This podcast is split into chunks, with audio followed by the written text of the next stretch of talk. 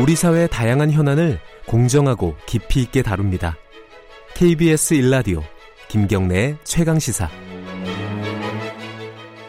네, 앞서 브리핑을 하신 분은 고발뉴스 민동기 기자였습니다. 제가 마지막 소개를 빼먹었네요. 팬 여러분들도 많은데 문자 주신 팬 여러분들에게 죄송합니다. 아, 지금부터 할 얘기는요. 장충기 문자라고 기억하시죠? 그 삼성전자, 삼성그룹의 어, 삼성그룹과 정관 학계 인사들이 어떤 식으로 관계를 맺었는지 적나라하게 보여줬던 장충기 문자라고 있었습니다. 각종 로비와 청탁들이 오갔던 그런 문자들이었죠. 이번에는 로비스트 박수환 문자라는 것이 있다고 합니다.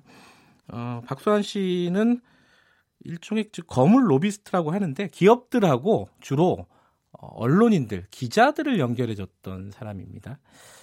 어, 이 사람이 가지고 있었던 문자가 어, 지금 유출이 됐고요. 그 문자를 내용 바탕으로 해서 취재를 진행하고 있는 사실 좀 어, 기자 한 사람으로서 좀 씁쓸한 어, 언론인의 민낯을 보여줄 수 있는 그런 사건들이 계속 앞으로 보도가 될 예정이라고 합니다.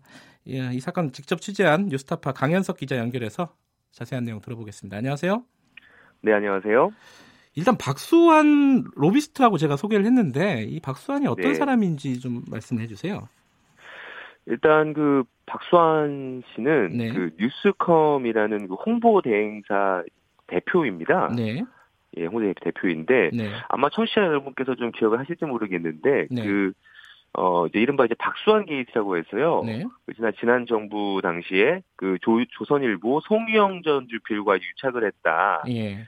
이런 식으로 해서 그 2016년에 한번 의혹이 불거졌던 인물입니다. 네. 그래서 그 당시에 송희영 전 조선일보 주필이랑 어 박수환 뉴스컴 대표가 유착을 해서 네. 어떤 그 대우조선해양 뭐 사장 네. 연임 과정에 뭐 개입을 했다라든지 예. 아니면은 어 뭐 이 대가로 송희영 전 조선일보 주필이 뭐 접대 골프를 뭐 예. 뭐 해외 여행을 가고 이런 문제들이 사실 그 국회에서 폭로가 나와서 예. 한번 좀 문제가 됐던 적이 있어요. 예. 그래서 이 사건은 또, 또 검찰 수사로 이어져서 실제로 뭐 박수환 씨 같은 경우에는 네. 현재 뭐 시형을 선고받고 수감 중이고 또 네. 송영 전 조선일보 주필 같은 경우에도 2심 재판을 좀 진행을 하고 있는 상황입니다. 아 박수환 씨는 지금 수감 중이에요?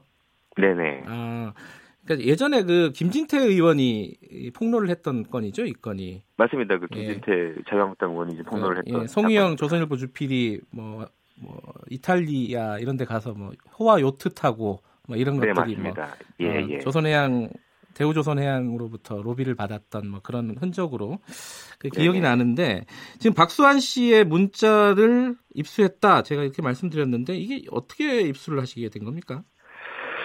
예, 그 지난해 말에 한 제보자로부터 이 자료를 입수를 했는데요. 네. 뭐 정확한 입수 경위는 이제 제보자가 밝히기를 원치 않아서 아. 구체적으로 좀 말씀을 드리긴 어렵지만 예. 말씀드릴 수 있는 것은 네. 그러니까 그 박수환 전 대표가 쓰던 휴대전화가 좀 여러 대가 있었던 것 같아요. 근데 네. 휴대전화 문자 메시지 복구 내역을 네. 원본 그대로 예 전혀 해석 없이 받은 거고 이게 음. 원본인지를 또 확인을 해야 보도를 할 수 있기 때문에 네. 이 원본인지는 그 문자에 등장하는 일부 사람들을 통해서 확인을 했고요. 예. 그래서 이제 뭐 그 문자 내용이 맞다라든 예. 이런 어, 내용을 좀 확인을 했고 예. 또그 제보자가 자료를 주면서 이제 이런 말을 좀 했습니다. 예. 어떤 그 나도 국민의 한 사람인데 네. 언론이 네. 이래도 되나라는 생각을 평소 에 해왔는데 네. 여기 나온 문자의 어떤 그런 양태들이 너무 좀 심하다. 이거는 반드시 음. 좀 보도가 필요하다. 음. 어, 그런 좀 판단을 했다. 이렇게 좀 밝혀왔습니다. 그 문자가 언제부터 언제까지 한 양이 어느 정도나 되나요? 그 전체적인 문자 건수는 네. 29,534건이고요. 네. 이게 박수환 씨가 보낸 것도 있고 박수환 씨가 받은 것도 있고 예. 이렇게 문자가 돼 있고 네. 2013년 1월부터 2015년 이제 7월까지의 기록입니다. 음, 네. 그래서 문자 상당 내용은 사적인 내용이 좀 있고요. 또 네. 회사 업무, 예. 회사 업무와 관련된 것도 있고 왜냐하면 홍보대사 대표이기 예. 때문에 예, 그런데 이제 일부 문자에서 어떤 그 지원자께서 말씀하신 언론과 어떤 기업의 부적절한 공생 그리고 유착 이런 것들을 보여주는 이제 흔적들이 음. 나오는 거죠. 네. 그래서 저희가 또 취재를 좀 진행을 하다 보니까 네. 실제로 이제 홍보대행사 대표를 넘어서 네. 로비스트처럼 언론과 대기업으로부터 중개한 음. 이런 사실들이 좀 확인이 되고 있습니다. 일단은 어, 언론과 기업들을 박수환 씨, 로비스트 박수환 씨가 연결해 줬던 그런 문자들을 발견을 했다. 이런 말씀이신데 네네. 뭐 어떤 내용들이 주로 있어요? 뭐 언론과 기업들을 연결해 줬다. 그러면 좀 추상적이잖아요. 어, 그 박수환 씨 추상적 그러니까 언론 박수환 씨 같은 경우에는 네. 홍보대행사 대표인데 당연히 그러면은 뭔가 홍보를 대행을 해야 되니까 네. 어떤 기업들의 홍보를 대행을 해야 되는 거 아닙니까? 예. 근데 예. 단순히 홍보하는 업무를 넘어서 예. 이분이 그러니까 일종의 이제 그런 그 관료들 현직 관료, 전직 관료들을 좀 아셨어요. 예. 예, 해서 이런 그 관료들을 그 뭐 기업에 소개시켜 준다거나 네. 관료라 여기서 관료라 하면은 뭐 전직 검찰 인사라든지 예. 아니면은 뭐 이제 금융 감독 당국의 예. 사람들도 좀 알고 예. 이런 분들을 알기 때문에 이제 기업 입장에서는 당연히 이런 관료들을 좀 두려워하는 경향이 좀 있더라고요. 예. 그래서 이런 뭐 관료들과 대기업을 연결해주는 자리에 언론도 같이 불러서 네. 언론인들 같이 불러서 뭐 같이 뭐 골프를 친다든지 네. 아니면 네. 뭐 밥을 먹는다든지 예. 이러면 서로 정보 교류도 하고 네. 혹은 뭐 어떤 서로 뭐 사적인 민원이라든지 이런 것들도 좀 이렇게 부탁을 하고 들어주고 예. 또 선물도 주고받고 뭐 이런 음. 좀 상황들이 좀 등장을 합니다. 사적인 민원이라 그러면 어떤 민원들이 있는 거죠? 어, 이제 뭐 저희가 일단, 일단 어제 보도해드린 뭐 예. 뭐 채용 청탁 같은 것이 이제 대표적이라고 할수 채용 청탁이요? 어떤 내용이죠, 네네. 이거는? 어, 어제 저희가 그 고위 언론인의 채용 청탁이라 리포트를 내 보내드렸는데, 네. 그러니까 저명 언론사의 언론인들이 자동차 회사인 한국 GM에 자신의 딸이 인턴으로 채용되도록 청탁한 의혹입니다. 네. 그래서 뭐 이하경 한국경제동서실장 또 송이달 조선일보 에디터 이렇게 두 명이 자녀 자신의 자녀를 채용 청탁한 의혹을 받고 있습니다. 이하경 한국경제 논설실장이요? 네. 그리고 또 한 명이 송의달 송이달 조선일보 에디터. 조선일보 에디터 이두 네. 기자가 어, 네. 박수환 씨를 통해서 한국 GM에 채용 청탁을 네. 했다. 자, 자, 자신의 자녀들을 자녀들을 예.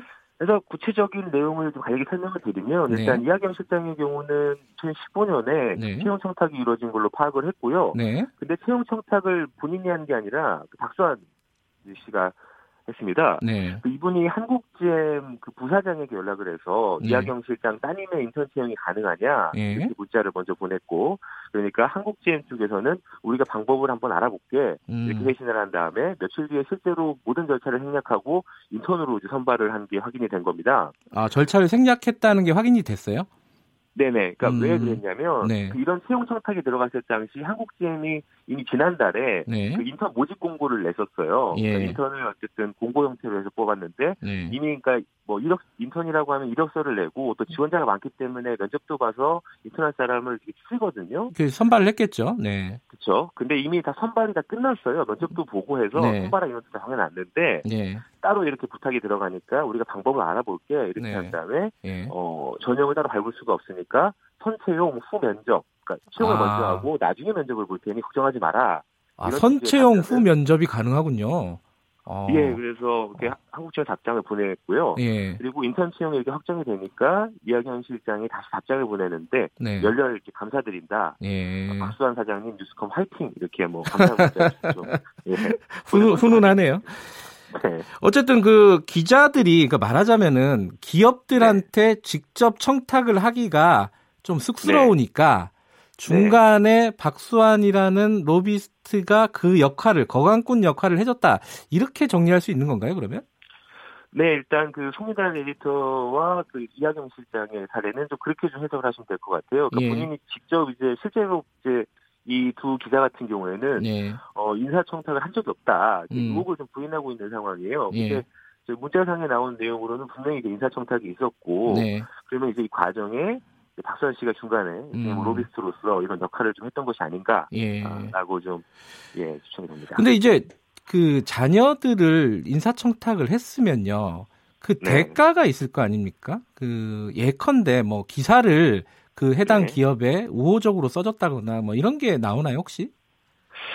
그 이게 홍보 대행사 근데 기자들의 관계가 단순하지 않은 게 네. 워낙 또 그 홍보 대행사 대표가 줄 수 있는 그러니까 예. 기사화하려면은 기사화할 수 있는 어떤 음. 어, 아이템이라든지 소스라든지 이런 예. 것들이 좀 있어야 되는데 네. 워낙 이제 평소에 계속 관계를 주고받는 관계다 보니까 네.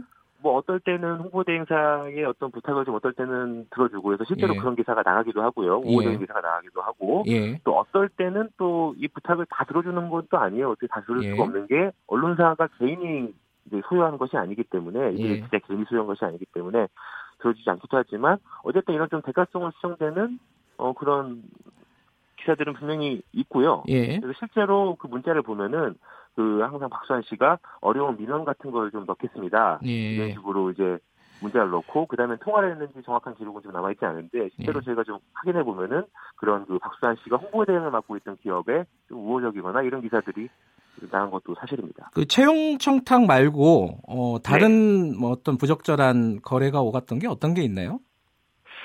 그 채용 청탁 외에는 일단 저희가 좀 차례차례 좀 보도를 해드리겠습니다만 오늘 나갈 보도를 간단하게 좀 소개해 주시면요.